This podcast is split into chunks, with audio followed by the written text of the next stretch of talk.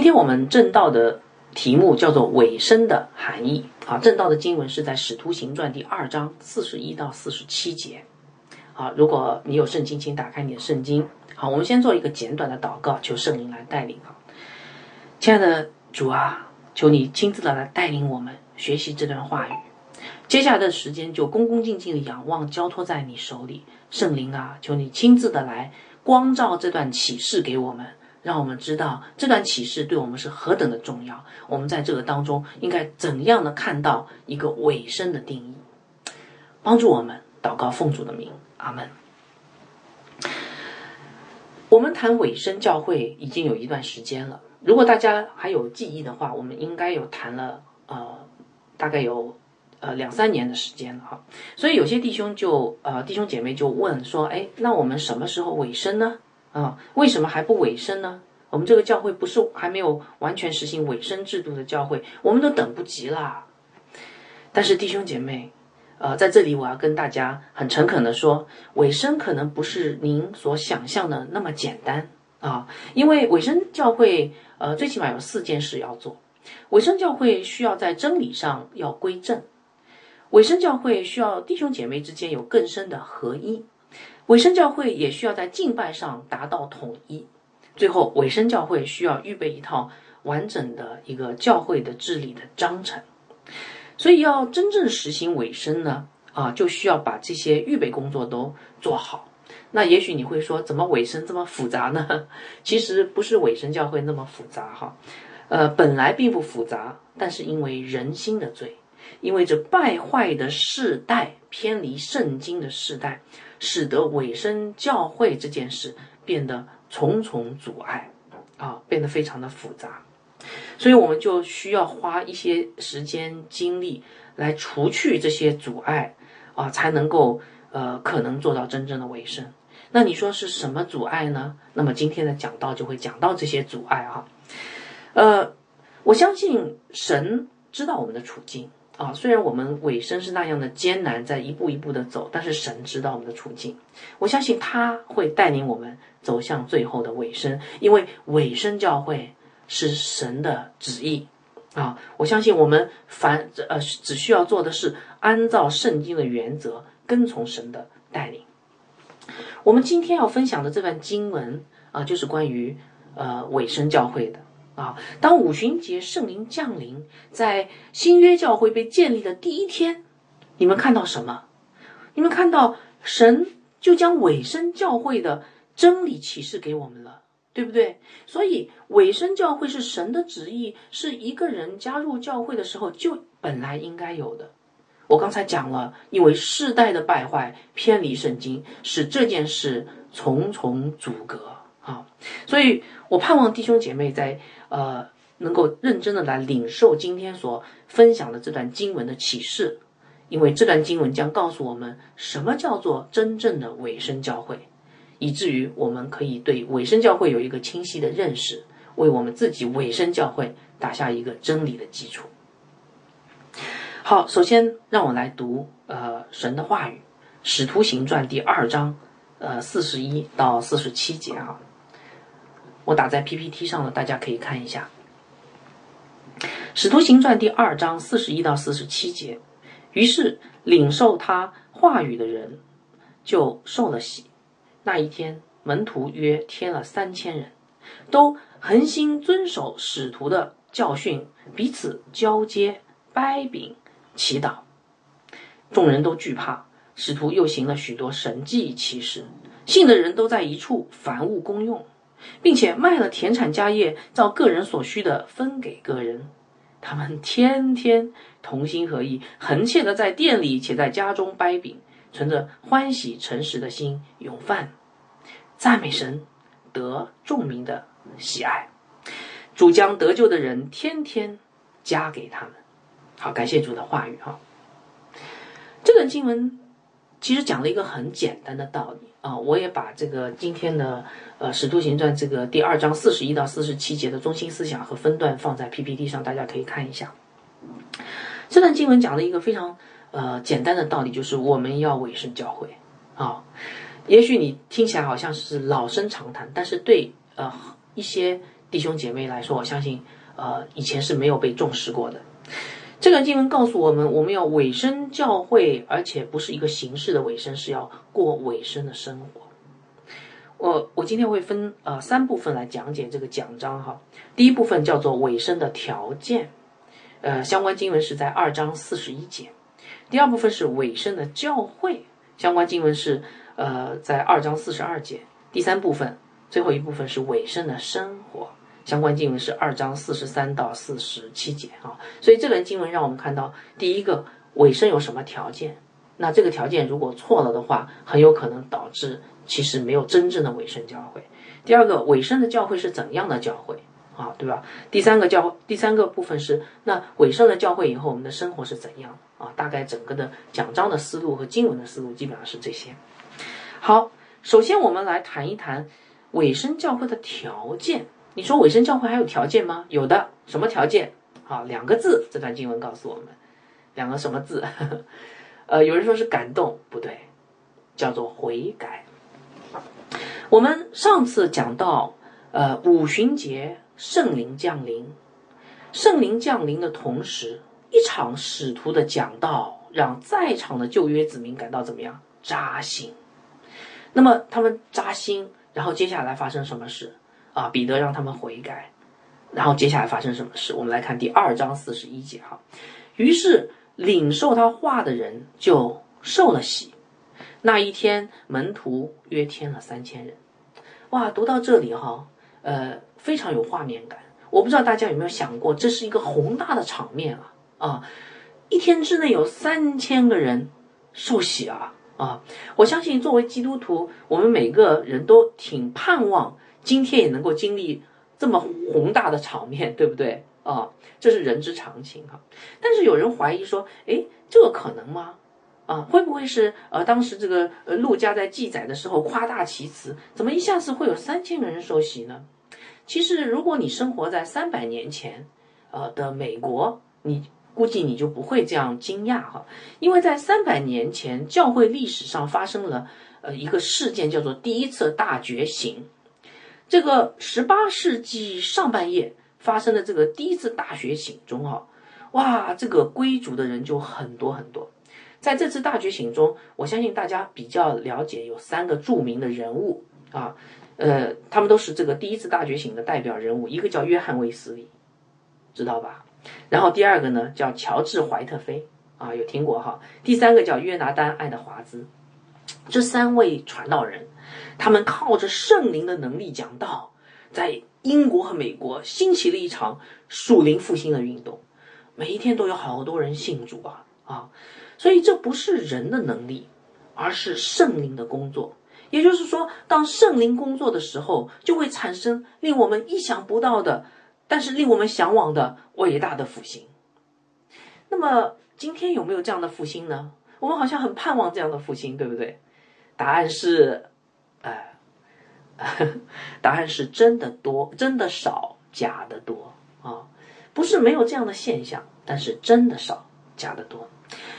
今天，如果我们去看一些呃，尤其是西方社会啊，我们去看那些成功神学的假教会啊，我说成功神学是假教会，因为他们传讲的是假福音，他们传讲的讲台上传讲的信息不是真实的。你们看这些假教会。这些人的聚会至少有几千人，多至上万人啊！美国休斯顿有一个很著名的呃，这个叫胡木教会哈，他这个传道人叫所谓的传道人叫做约尔欧斯丁啊，其实他是个假教师啊，他的教会就有好几万人聚会啊，他的这个整个的教堂好大好大，可以坐好多好多的人。但是虽然这些聚会表面上，看起来跟五旬节好像有点一样的火热，好多人呢。但是我告诉大家，本质上有截然不同的差别啊！因为他们的火热是人的，不是从圣灵来的，是不是圣灵的工作？我甚至可以呃说是魔鬼的作为。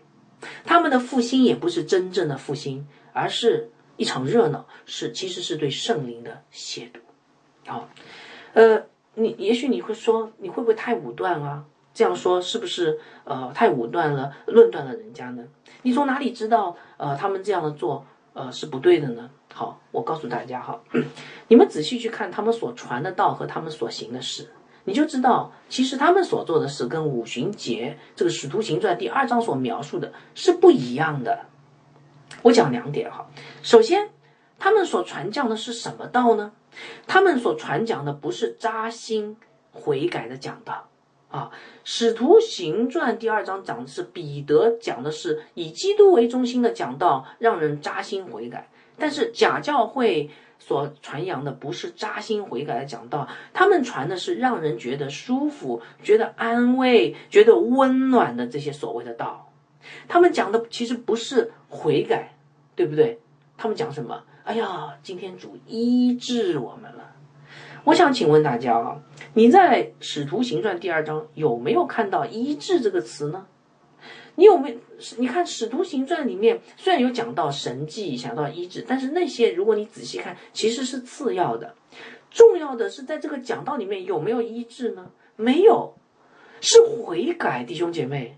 医治跟悔改有多大的差别啊？医治就是我生病了，主啊，你来，你来帮助我，呃，让我的病好。悔改是我里面有罪，我应该来悔改我的罪。一个是有罪的，呃，讲到一个是。没有罪的讲道，差别是本质上的，对不对？五旬节是医治还是悔改？一定是悔改，认罪悔改。好，这是第一个区别。第二个，他们在讲完这个假的福音的道之后，啊，他们做做什么？哦，他们会有一个很重要的事情。哈，他们基本上不会让你啊有任何好好思想的时间，然后马上就给你打上一个所谓基督徒的印记。其实这个印记是不真实的，什么意思呢？啊，你们去看那些教会哈，他们在讲完假福音以后，就对无知的慕道友，对不起哈，慕道友，因为那个时候确实是不知道，叫无知的慕道友，不是贬义的意思啊。对无知的慕道友说什么呢？哎，现在有谁有感动的，可以到台上来，来祷告啊啊！哎，请问什么感动啊？圣灵的感动吗？还是人有罪的感情冲动呢？你说这个慕道友怎么知道啊？对不对？好，然后呢，这个慕道友就在亲友的压力下，啊，当然有人是呃他自己想来教会是为了改善自己的生活哈，也有的，然后就上去了，上台去了，然后呢，啊，就有人会跟跟他说啊，你们这样，呃我念一句，你们念一句，我们来做一个觉知祷告，是不是？好，然后呢？你就糊里糊涂的跟着念，然后呢，在你还不了解情况的时候啊，念完了，突然间听到了台下一片掌声啊，然后呢，有人会跑上来拥抱你，跟你说恭喜你，你得救了，你今天是基督徒了。然后鲜花、掌声，甚至还有眼泪。那我请问大家哈，这样的场面是五旬节发生的事吗？完全不是。五旬节，彼得讲完道以后是觉知祷告吗？完全没有。那五旬节发生了什么事啊？五旬节，彼得讲了一篇耶稣基督并他定十字架的讲道，然后呼召人悔改认罪。可是这个事情却没有在这些今天的这些假教会里面发生，偏离圣经。所以《使徒行传》第二章告诉我们的。一个基督徒的生命的改变，不在乎感动，而在乎悔改。基督徒生命改变的记号，不是觉知祷告，而是洗礼啊，对不对？刚才不是读到了吗？对不对？呃，领受他话的人就受了洗，而不是说领受他话的人就呃做了觉知祷告，对吗？好，那么讲下来以后。你会觉得说，哇，这可能是我第一次听见这样说哈。那么大家都在做觉知祷告，那么这个觉知祷告，难道你说是不符合圣经呢？如果不符合圣经，那觉知祷告从哪里来呢？为什么所有的教会都在做呢？好，呃，我们应该这样说哈，你去查考圣经，请问你在圣经上有没有看到觉知祷告这样的词啊？没有，是吗？觉知祷告这个概念，其实我说今天的觉知祷告这个概念啊，其实并不是完全符合圣经的啊。我们应该这样说，这样公平的说，如果你要做觉知祷告呢，我们不反对，为什么呢？因为神有没有让我们觉志，就是立志跟从耶稣有吗？有。神有没有让我们常常祷告？有。所以你可不可以做觉知祷告？可以。但是觉知祷告代表一个人信主吗？没有，没有圣经的根据，对不对？所以觉知祷告是一个什么呢？是一个祷告啊，你可以做觉知祷告，是一个普通的祷告，而且是一个我们常常要做的觉那个祷告，因为我们常常要再次的立志跟从耶稣，这叫觉知祷告。但是绝对不是一个基督徒成为得救的基督徒的一个记号啊。呃，其实呢，呃，很多人不知道，觉志祷告是一个需要打上问号的教会传统。我们在其他地方没有看到觉志祷告这个呃这个词哈，但是呢，我们在罗马天主教的词典里面有找着啊。觉志祷告在罗马天主教的词典里哈，英文叫做 Prayer of Conversion of Sinner，啊，翻翻译过来意思就是说，觉志祷告是一个罪人悔改归正的祷告。啊，所以你看，就算在罗马天主教的教义当中，觉知祷告也不是今天所说的有感动就祷告的觉知祷告，而而是啊，是基于什么？还是基于认罪悔改的祷告，对不对？所以你看，呃，今天的觉知祷告是不是偏离了圣经，甚至也偏离了教会传统？好，所以亲爱的弟兄姐妹，你们知道吗？我们。其实受了魔鬼撒旦的欺骗，这个世代都受了魔鬼撒旦的欺骗。我们今天大多数的弟兄姐妹在福音派的教会信主的，但是我们不知道的是，很多很多的福音派教会其实都受了错误的教义的影响，大家都错了，所以以至于你进入教会的时候，你会发现，哎，大家都这样做，照理来说应该是。正确的吧，其实不见得。好，所以在觉知祷告这件事情上，其实大家都错了，都受了错误的教导。那么这个教导从哪里来的呢？啊，这要讲到十九世纪上半叶发生的第二次大觉醒啊。有人统计大觉醒大概有四次哈，呃，这个我们我们没有研究，但是最起码前面两次是肯定的。那么，十八世纪的上半叶发生了第一次大觉醒，过了一百年以后又发生第二次大觉醒。但是，第二次大觉醒跟第一次大觉醒本质上有不同。第一次大觉醒，圣灵的工作，很多人信主；但是呢，呃，到了第二次的大觉醒，却更偏重于不是圣灵的工作，而是仁义的作为。啊。呃，我举个例子哈，比如说在第二次大觉醒中有一个代表人物叫做芬尼啊，芬尼啊，这个传道人蛮有名的哈。这个芬尼认为复兴、大觉醒、大复兴是怎么来的呢？呃，他没有谈到这个圣灵的工作或者讲道哈。呃，他有提到讲道，但是那不是最重要。他提到的是，哎，我们要有合适的音乐，感人的音乐，我们要有气氛。合适的场合，让人能够感动，这样大复兴就一定来啊！而且在芬尼的讲道的地方呢，第一排的这个座位是空着的，为什么呢？他把这个第一排座位空出来啊，英文叫做他定义为叫 anxious anx 呃 anxious bench 啊，呃，我不知道中文怎么翻啊，意思就是这第一排呃座位空出来是给那些听讲道的时候啊有感动的人。那不管你感动是什么，反正你有感动，你就到台前坐在第一排，然后呢，讲完道以后呢，啊，牧师就为你祷告，啊，所以这个今天很多教会的做法，福音派教会的习惯的做法，其实都是从第二次大觉醒来的啊。我只是举一个例子哈，因为还有很多其他的方面啊，讲起来很长。但是这些做法有没有圣经根据呢？好像没有啊，啊。其实这个芬尼的这个做法，或者第二次大觉醒，跟当时美国的这个神学体系是有关系的啊，跟这个整个的神学是这个概念是有关系的。呃，这个以后有机会大家可以研究一下。好，所以这些没有圣经根据的做法，却慢慢的进入了教会。所以今天你可以去看哈，比如说。呃，像灵恩派教会就特别明显的哈，就有这些呃做法在里面。比如说你去了灵恩派教会以后，你会发现灵恩派教会特别的呃强调音乐是吧？他们的音乐非常的能够带动人，对不对啊？特别强调感动是吗？啊，特别强调聚会的氛围是吗？对不对？然后呢，特别强调说，哎，今天有感动的人到前面来，我们为你祷告，是不是？我在这边要跟大家说哈，我们不反对音乐，我们不反对感动，我们不拒绝为慕道友祷告，但是这些本身来说，不是最主要的东西，都是次要的。那你说主要的是什么？神的道，而且是以耶稣基督并他定十字架的道，以及合乎神啊心意的主日的敬拜，合乎神敬意的敬拜的原则。这些才是主要的东西，而那些第二次大觉醒当中所宣扬的东西都是次要的，不是说没有用。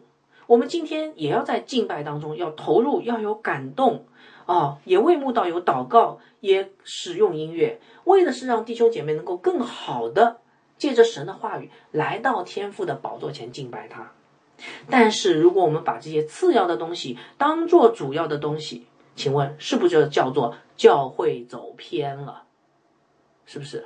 教会没有往反方向走，而是走偏了，对不对？好，那么请问，成为基督徒的这个正确的途径，如果不是觉知祷告，那是什么呢？好，你们看到《使徒行传》没有？《使徒行传》第二章其实就给了我们答案。今天成为一个基督徒的正确的途径，《使徒行传》第二章告诉我们有三个步骤。第一个步骤，听纯正的福音。我们要把纯正的福音告诉慕道友听，就好像《使徒行传》第二章彼得起来使徒性的以基督并他定十字架的讲道，要把这个话语要讲给呃这个慕道友听，让他们明白啊基督的福音究竟是怎样的。而且我们还是要给他们一点时间的，不是讲完马上就可以说啊你你信不信了啊？一般要给一些时间。因为明白福音是需要一定时间。那你说，哎，《使徒行传》这个五旬节好像彼得没有给他们时间啊，他们直接悔改。对，因为他们是旧约子民，他们已经有基础了。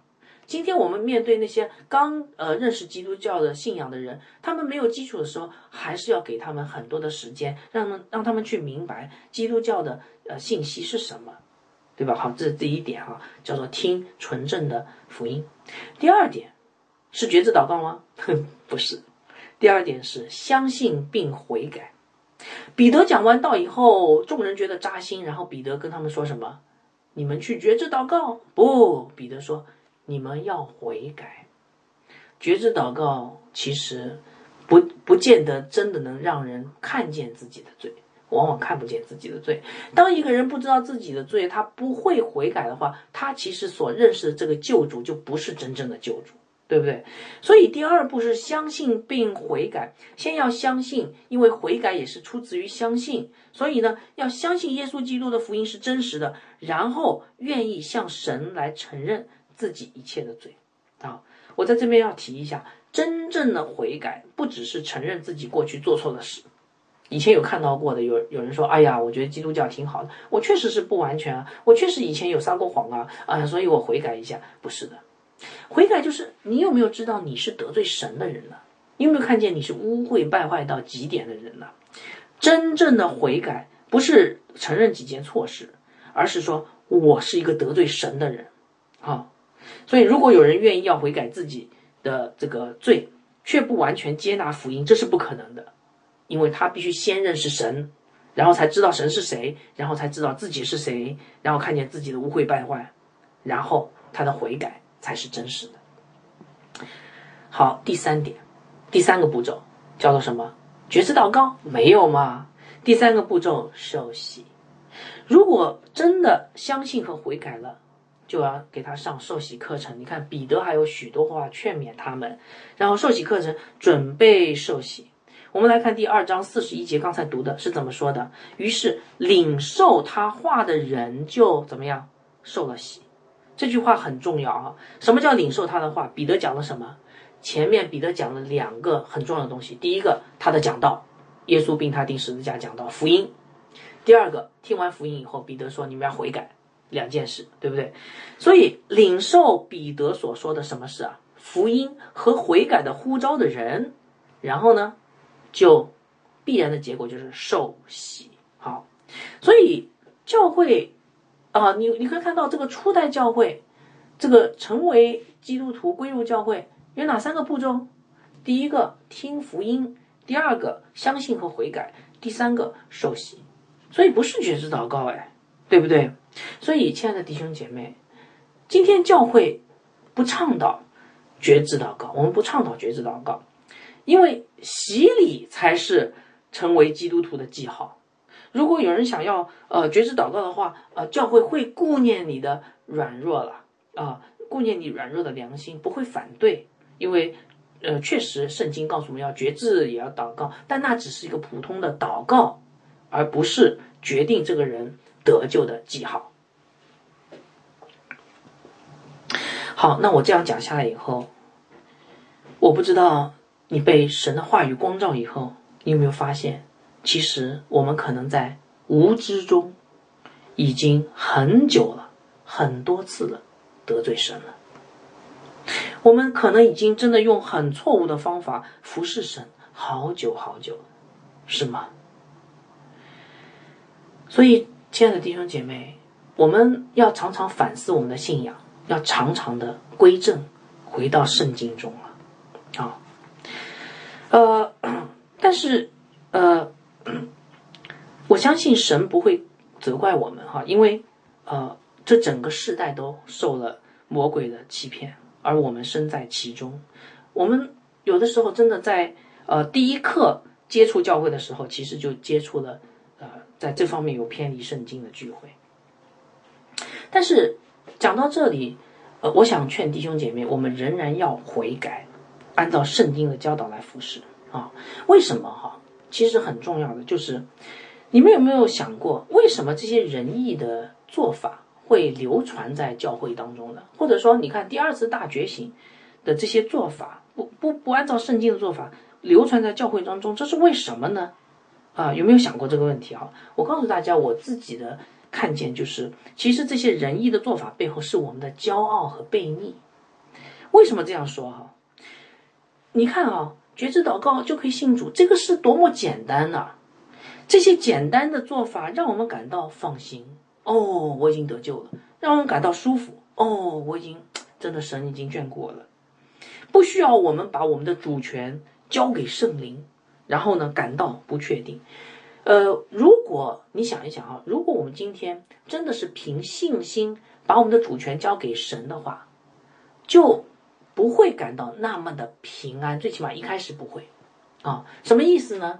今天你面对很多的人，你要去传道，然后你说怎么办？哦，我要祷告。然后呢，当你用这些仁义的做法时候，你觉得你有把握，因为这些人你看都。信主了，你觉得你有成就感，对不对？哦，很多人都觉知祷告，都信主了，多好啊！主啊，我又得了多少的果子啊，非常的好。这些让我们踏实。但是如果今天你把主权交给神，主啊，我传道，但是我不计较后果，因为以赛亚书上面讲了，我们所传的有谁信呢？我们传传了很多的道，但是没有几个人信的时候，你心里面是不是很慌张啊？会说，哎，我到底哪里做错了？也有可能是我们传的不好，但是很也有可能是圣灵的工作。你不能够局限圣灵怎么工作的，你必须把你的主权交给圣灵，因为是他自由运行做善功。但是这个感觉就不好了，哎呀，我摸不着，然后呢，我把握不住，到底我做的好还是不好呢？所以我这样解释下来，我希望弟兄姐妹能够明白，为什么仁义的做法在今天的教会里面特别流行。是因为我们仍然有悖逆，有有骄傲，我们仍然想要靠自己，然后呢，以自我为中心，没有把我们的主权交给神。但是我们要悔改，我们要离开这些让你觉得舒服的仁义的做法，按照圣经来生活来服侍。记得上次讲到的时候啊，讲过什么吗？是谁把主耶稣钉在十字架上的？是我们，是吗？所以，亲爱的弟兄姐妹，我们不要再按照我们自己的心意来生活来服侍了，因为这样就好像重定耶稣十字架。我们今天神呼召我们要完全按照圣经的原则来服侍，来呃生活，这就是神对我们的呼召。好，所以我们在这里讲了悔改的条件，其实不是所谓的觉知祷告，而是啊一个人的悔改。这个悔改有一个记号啊，就是洗礼。好，那么接下来呃，如果悔改了、受洗了，这个人应该怎么样呢？接下来我们来谈谈尾声的教会啊，呃，这个尾声的教会，一个成熟的教会应该有四个特征啊。三千人受洗之后怎么办呢？这么一大堆人，彼得啊，你让他们各自回家吗？不，让他们尾声教会。我们来看第二章四十二节，都恒心遵守使徒的教训，彼此交接掰饼，祈求呃祷告。好，这节经文让我们看到，这三千人受洗以后，开始了一个群体生活啊，是不是啊？哦，原来受洗完不是各自回家，是一个群体生活就开始了。所以受洗不只是洁净了，洁净以后还要归入教会。所以今天那些给人受洗却没有安排人进入教会的牧师，是极其不负责任的牧师，对不对？好，一般来说，牧师给自己的弟兄姐妹受洗，自己教会的。嗯，很少给其他教会的，因为你就不了解他，然后你也没法跟踪他，对不对？好，这节经文让我们看到受洗以后归入教会，过一个群体生活。那么这个群体生活是怎样的呢？这节经文让我们看到尾声教会的四个特征啊，这四个特征叫做受教、团契、呃敬拜、圣餐啊。我发现圣灵的启示真的是非常的完全。啊，接下来我给大家稍微简简单的介绍一下这四个，你就知道何等的完全。然后通过这四个特征，我们也可以看到今天我们应该如何委身教会，以及真正的委身的含义是什么。首先，委身教会是呃叫做恒心遵守使徒的教训，对吧？这里写的恒心遵守使徒教训，这什么意思呢？使徒的教训就是圣经，神的话语，哈。所以恒心遵守使徒教训，其实委身教会指的是受教，你要接受教会的牧养，这个包括听讲道啊，接受门训才呃课程啊，查经啊，主日学啊。所以总而言之，呃，一个委身教会的第一点就是要你要接受教会的牧养。曾经有一个有经验的传道人是这样跟我说的，他说：“呃，一个信徒在哪个教会接受牧养，其实他就是委身在那个教会的啦。啊，有些人在这个教会，但是跑到另外教会听讲道呢，其实他不属于这个教会，属于那个教会的。好，所以从这些经文来看，这句话对不对啊？当然对了，恒心遵守使徒的教训啊。不过我们要小心哦。”今天我们说我们要委身一个教会，就要啊接受这个教会牧养。但是如果这个教会的讲台不是在传讲纯正的圣经的话语呢，你你就不需要委身在那里，你连呃那个跟那个人打招呼都不需要，你就直接就可以走。因为真正的教会讲台一定是传讲使徒的教训、圣经的教导。如果不是圣经的教导，那就不是教会啊。那。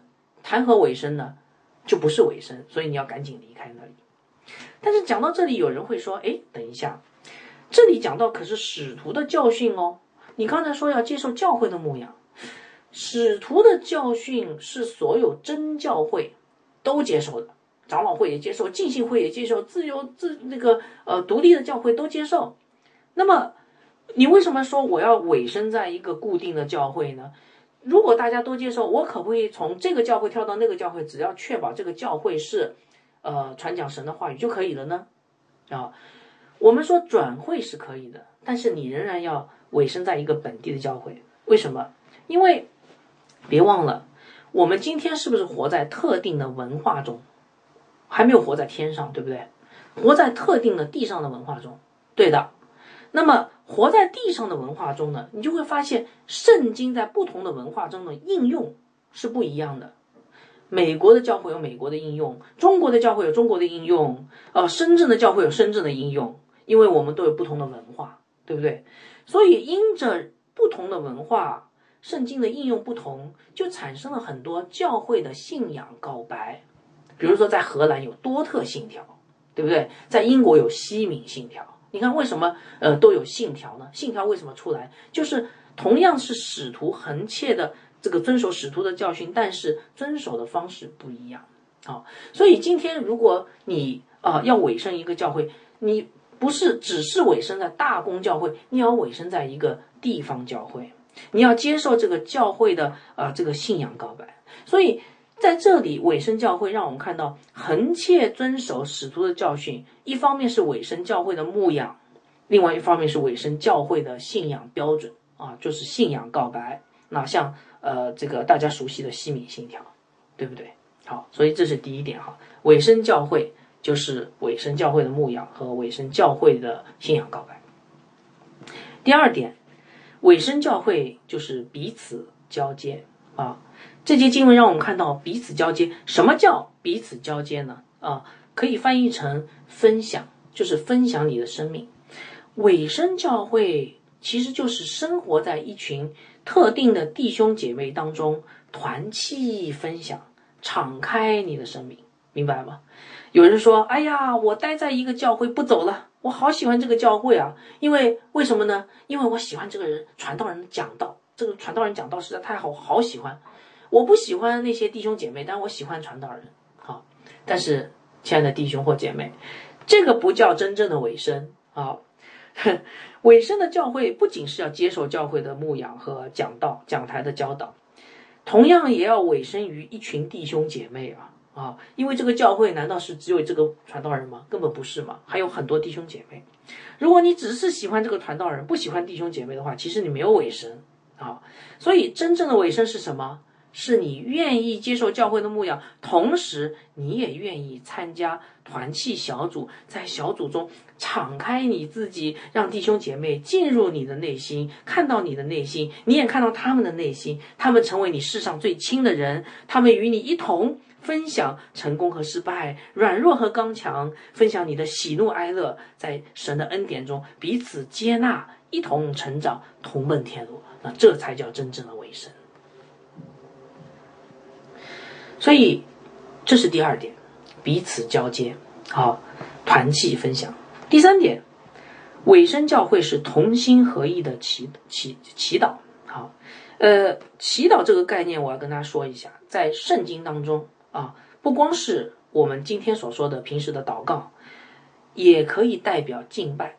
好，呃，圣经新词典，圣经新词典对祷告是这样来定义的。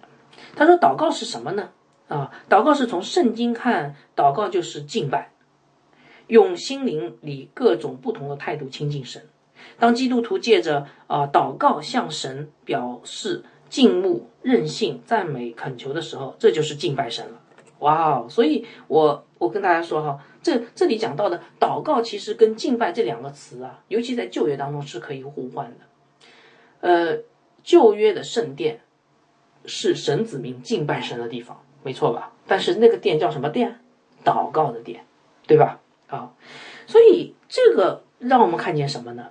这个让我们看见委身教会是同心合一的什么敬拜啊？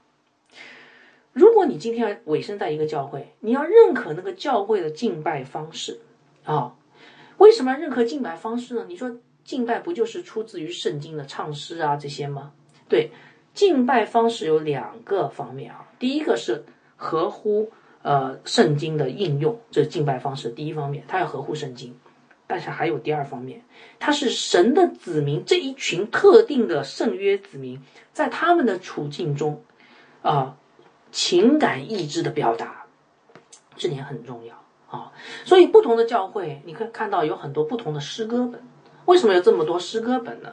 因为他们在不同的处境中，他们唱的歌，他们表达的情感不太一样，有的是这样，有的是那样，但是都是合乎圣经的啊。所以你如果要委身一个教会，你要知道，你不光是委身在这个讲台的教导，你还要委身在这群圣约子民的情感和意志中，全人的委身融入你的整个的情感意志，你要跟他们在一起，用他们的同样的方法来敬拜。而不是独辟蹊径，这叫真正的委身。所以我不知道弟兄姐妹，你有没有委身过啊。所以，因此，一个教会在敬拜上必须要完全统一，才可能成为一个委身的教会。好，好，这是第三点。最后一点，教会委身啊，委身教会就是掰饼。掰饼什么意思啊？很多人知道，掰饼就是圣餐，对不对？哦，那有人说，那这这点我知道，很简单，委身教会就是要领圣餐，领圣餐的就是委身教会。嗯，你这样讲没错，但是圣餐并不是那么简单哈。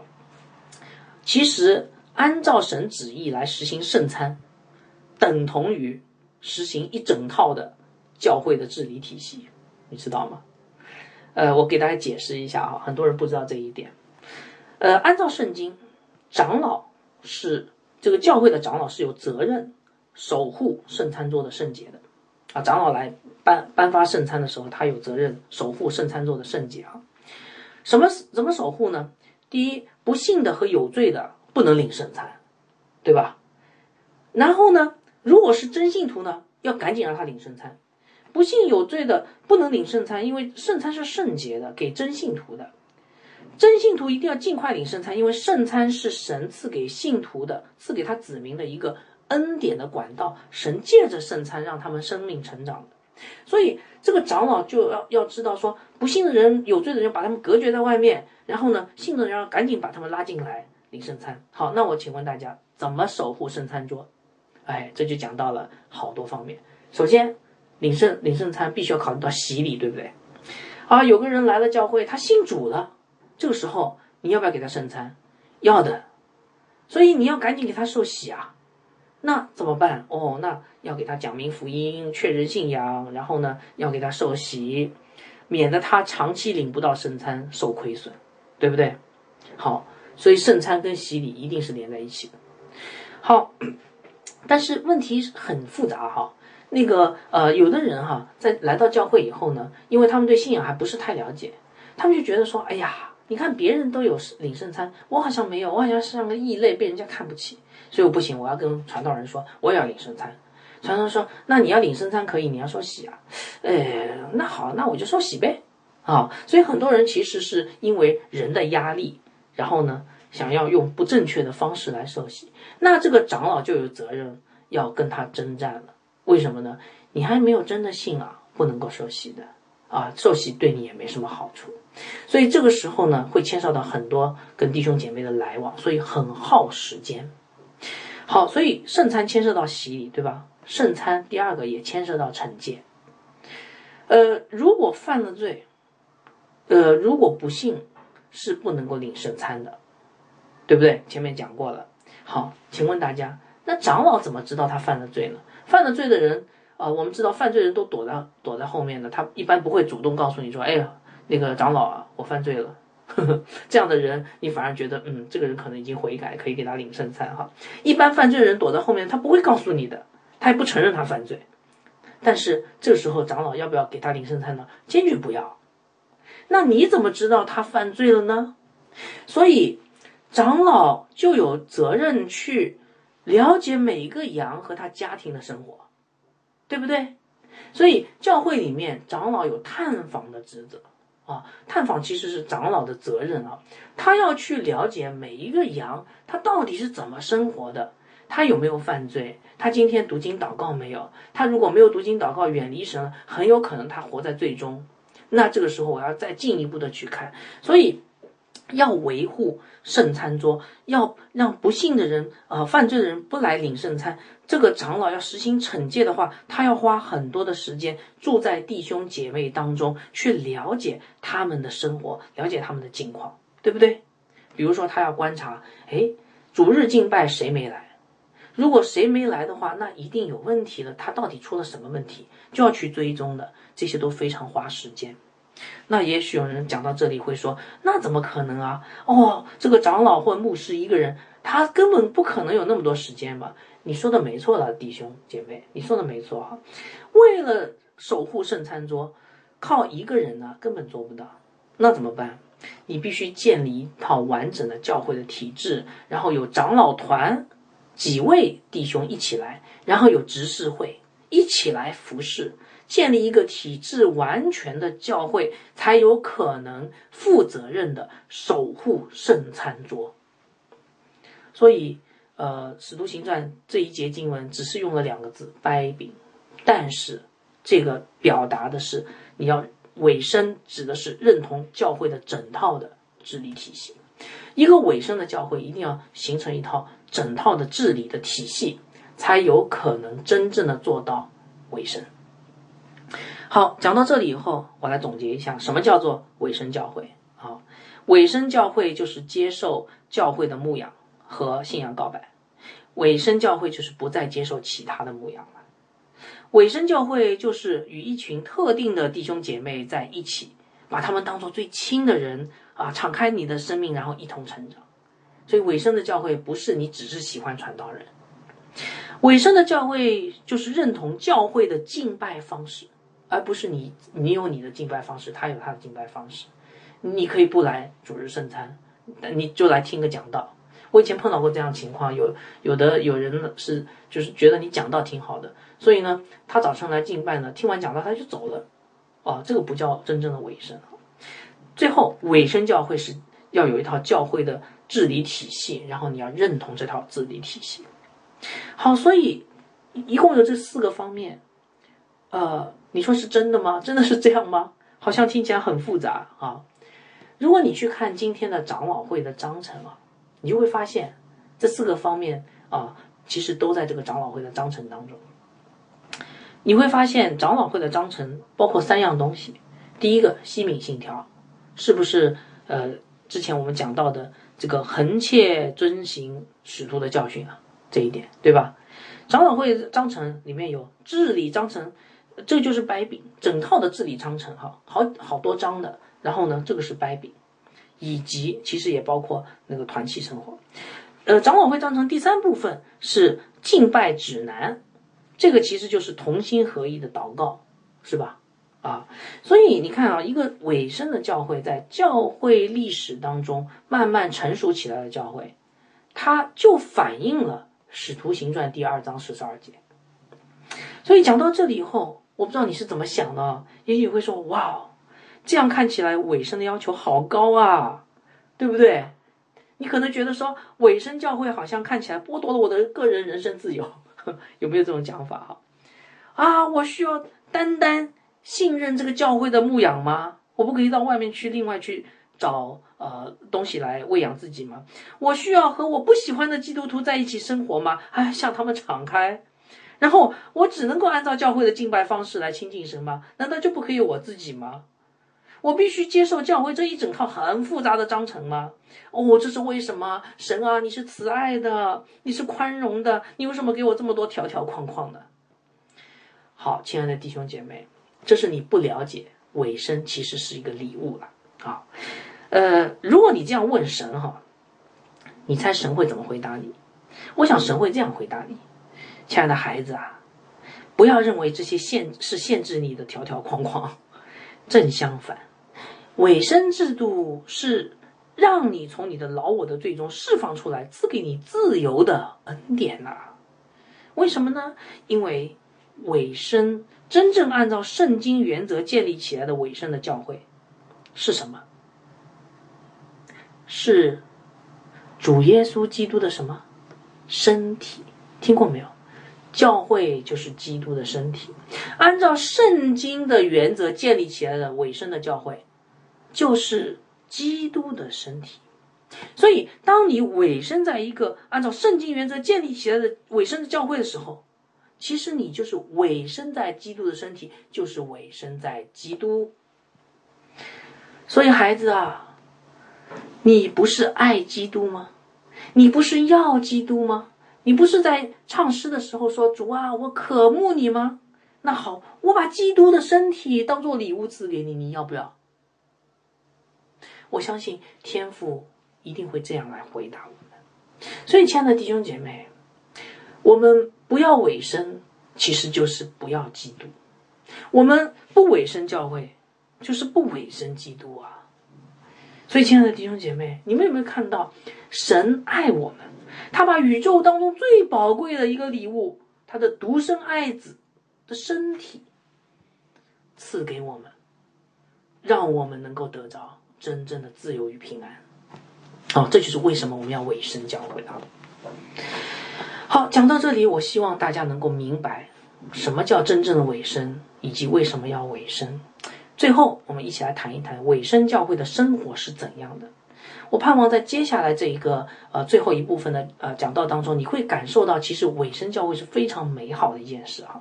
我把委身教会呃称之为叫四个方向的生活啊。从这段真经里面可以看到，委身教会有四个方向的生活。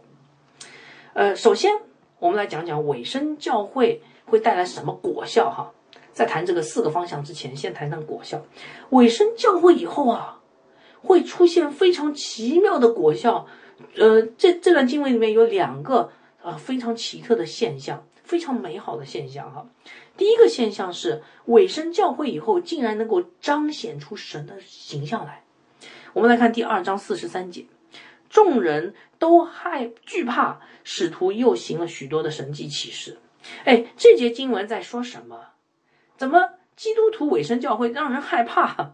基督徒不是有爱心的人，怎么会让人害怕呢？啊，其实不是。不是因为基督徒凶恶让人害怕，而是因为他们活出与众不同的神的形象来，让世人害怕。世界上人都是有罪的人，对不对？有罪的人看到神会怎么样？害怕吗？在伊甸园里面，亚当夏娃犯罪以后，他们干了什么事儿？躲起来。为什么躲起来？他们怕，他们怕神惩罚他。所以，当罪人见到神的时候，他们就害怕。在出埃及的时候，这个以色列民被神要求聚集在西乃山下。当神降临在西乃山上的时候，神来的时候，哇！他们看到神好惧怕，因为他们里面有很多的罪。好，所以世人为什么对基督徒感到害怕？因为我们彰显了神的形象啊。那你说好不好呢？当然是好的。因为神的旨意就是让我们去见证基督，把基督活出来。所以，当我们委身教会的时候，才能更好的把基督活出来，去见证基督。你们有没有发现，初代教会受许多逼迫？为什么初代教会受许多逼迫？因为他们让世人感到害怕。那时候的信徒哈，心意相相对比今天啊那个是比较纯正的。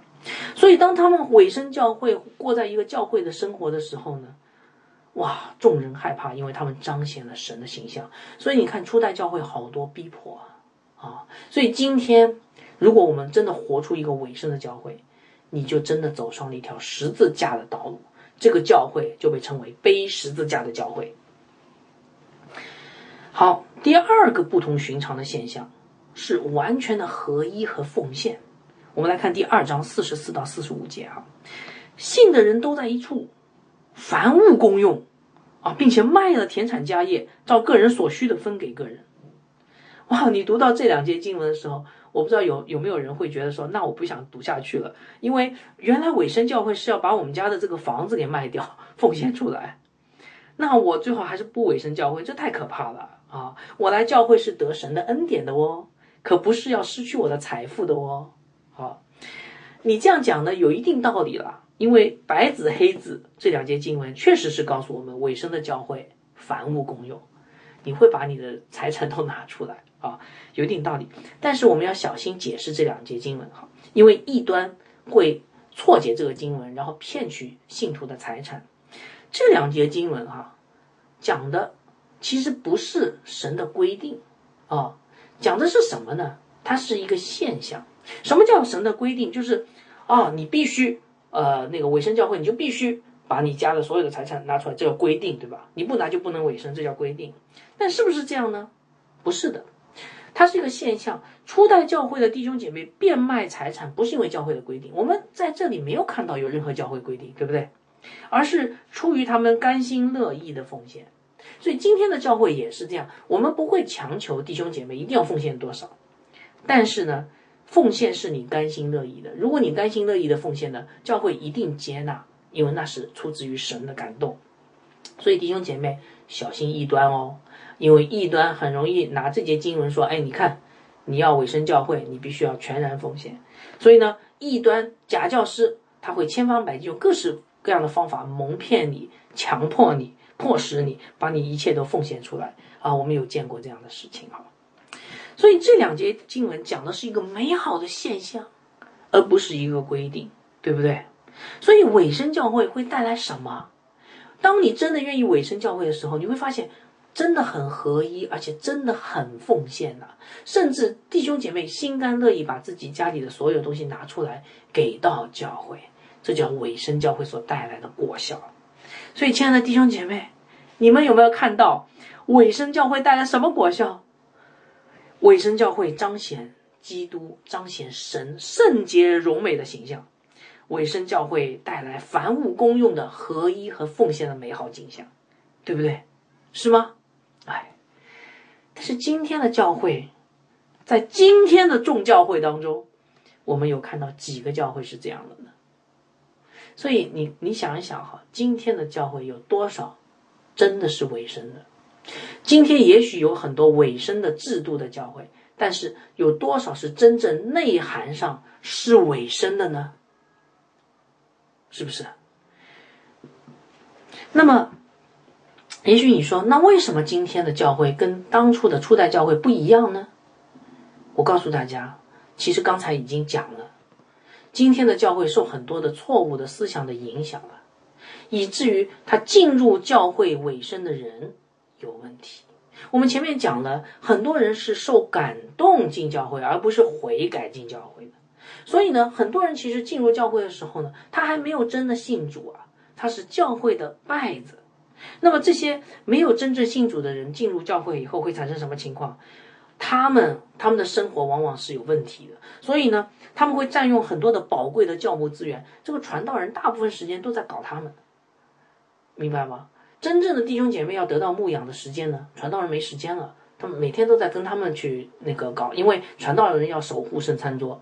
既然你进来了，那对不起，那我要来负责你，对吧？圣餐桌不能污秽，所以传道人花了大部分的时间去教导他们，去跟他们谈心辅导。结果呢，呃，需要得草吃的羊却没有得到足够的喂养啊。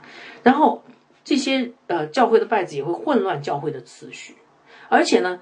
当这些呃，这个呃，这个还没有真正信主的人在教会里面，呃，别人来看教会的时候说：“哦，原来基督徒就是长了他那个样子啊！”那我不要信了，呵 呵对不对？做了不好的见证啊！所以，亲爱的弟兄姐妹，为什么我们今天很多时候我们的生命无法成长起来？为什么我们常常软弱呢？其实我跟大家说，这个跟教会混乱很有关系。教会不健康，教会没有成为一个委身教会的荣美的样子，没有把基督的样子活出来的时候，其实我们就没有办法在这个教会的这个体制当中，一群圣约群体当中能够得到足够的滋养，我们的生命就没有办法很好的成长。但是我反过来要说，其实这个混乱很有可能是你带来的，对不对？嗯，好。讲完这个尾声的教会会带来的奇妙的现象以后，我们最后来谈一谈尾声教会的生活，有四个方向啊。这段经文让我们看到其中的两个方向啊啊，应该说是其中三个方向。首先，第一个方向叫向上的方向，叫向上的生活，什么意思呢？就是指的是敬拜和祷告。尾声的教会，尾声教会的生活是敬拜和祷告的生活。呃，我们在地上。神在天上，所以当我们敬拜和祷告的时候，我们是不是向上的，对不对？所以这个叫做向上的生活。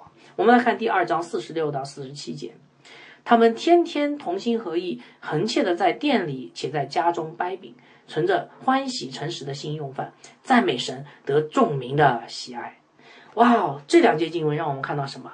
初代教会的生活当中有公共崇拜，对不对？是不是啊？你看他们去圣殿敬拜和祷告，也提到他们在家里赞美神。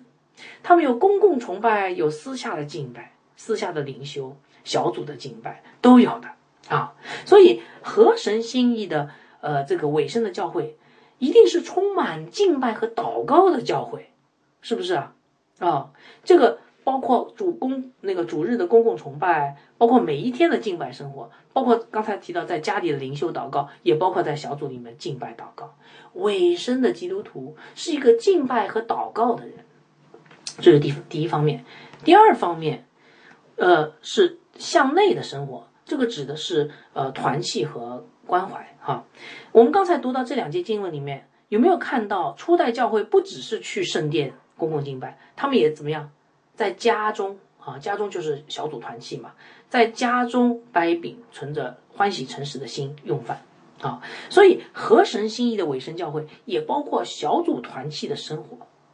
那我们一般这个很重要哈。一般来说，教会因为人多嘛，我们前面讲过的，委身就是指的也要委身在弟兄姐妹当中敞开。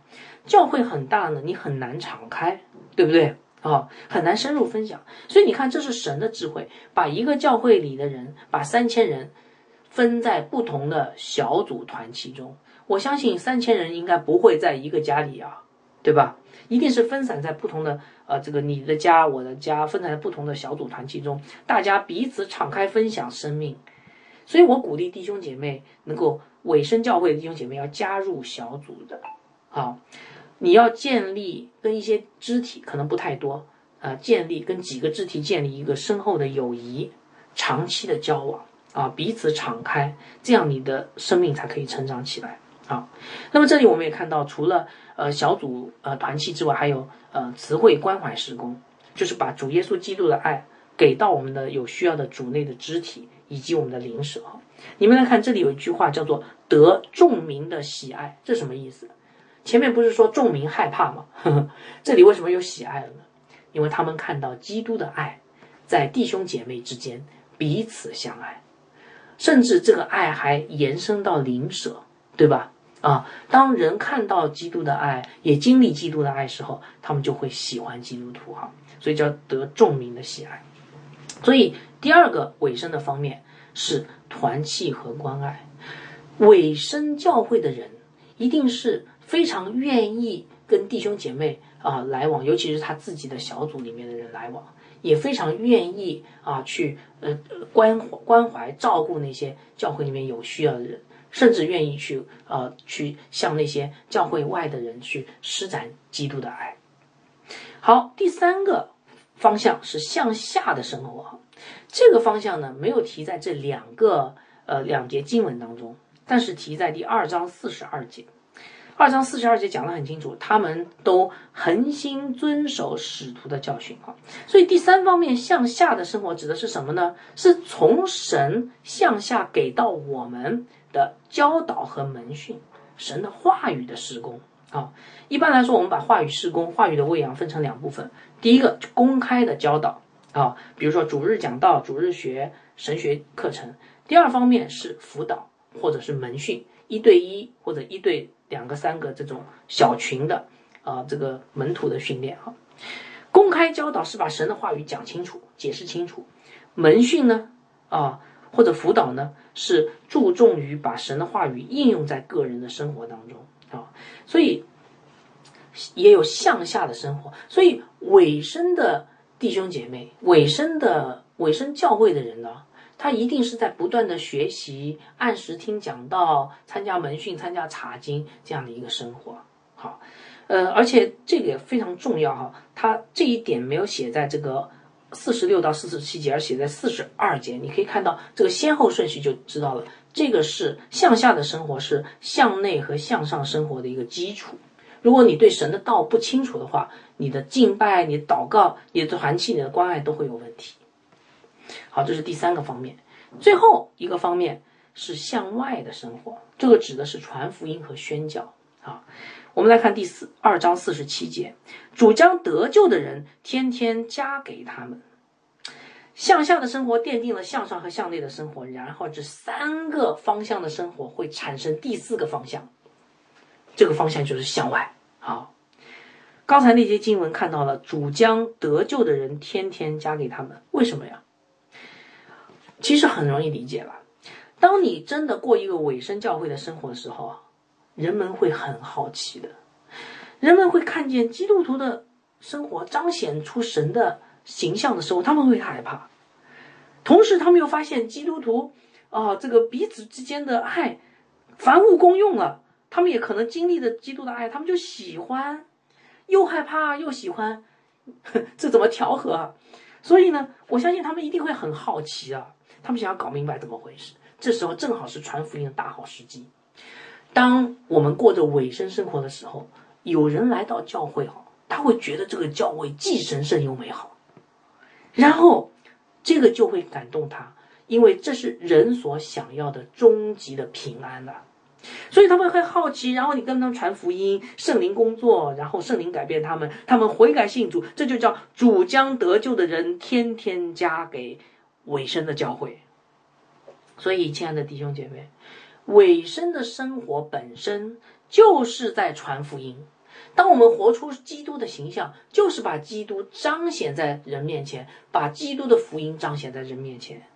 大家明白吗？所以，我们今天很多的基督徒每天在说，我们要去传福音，我们要去传福音，是可以很好。但是，你现在要向下的生活，在神的话语上扎根。你要有向上的生活，要有热心的祷告和敬拜。你要有向内的生活，你要过着团契和关爱的生活。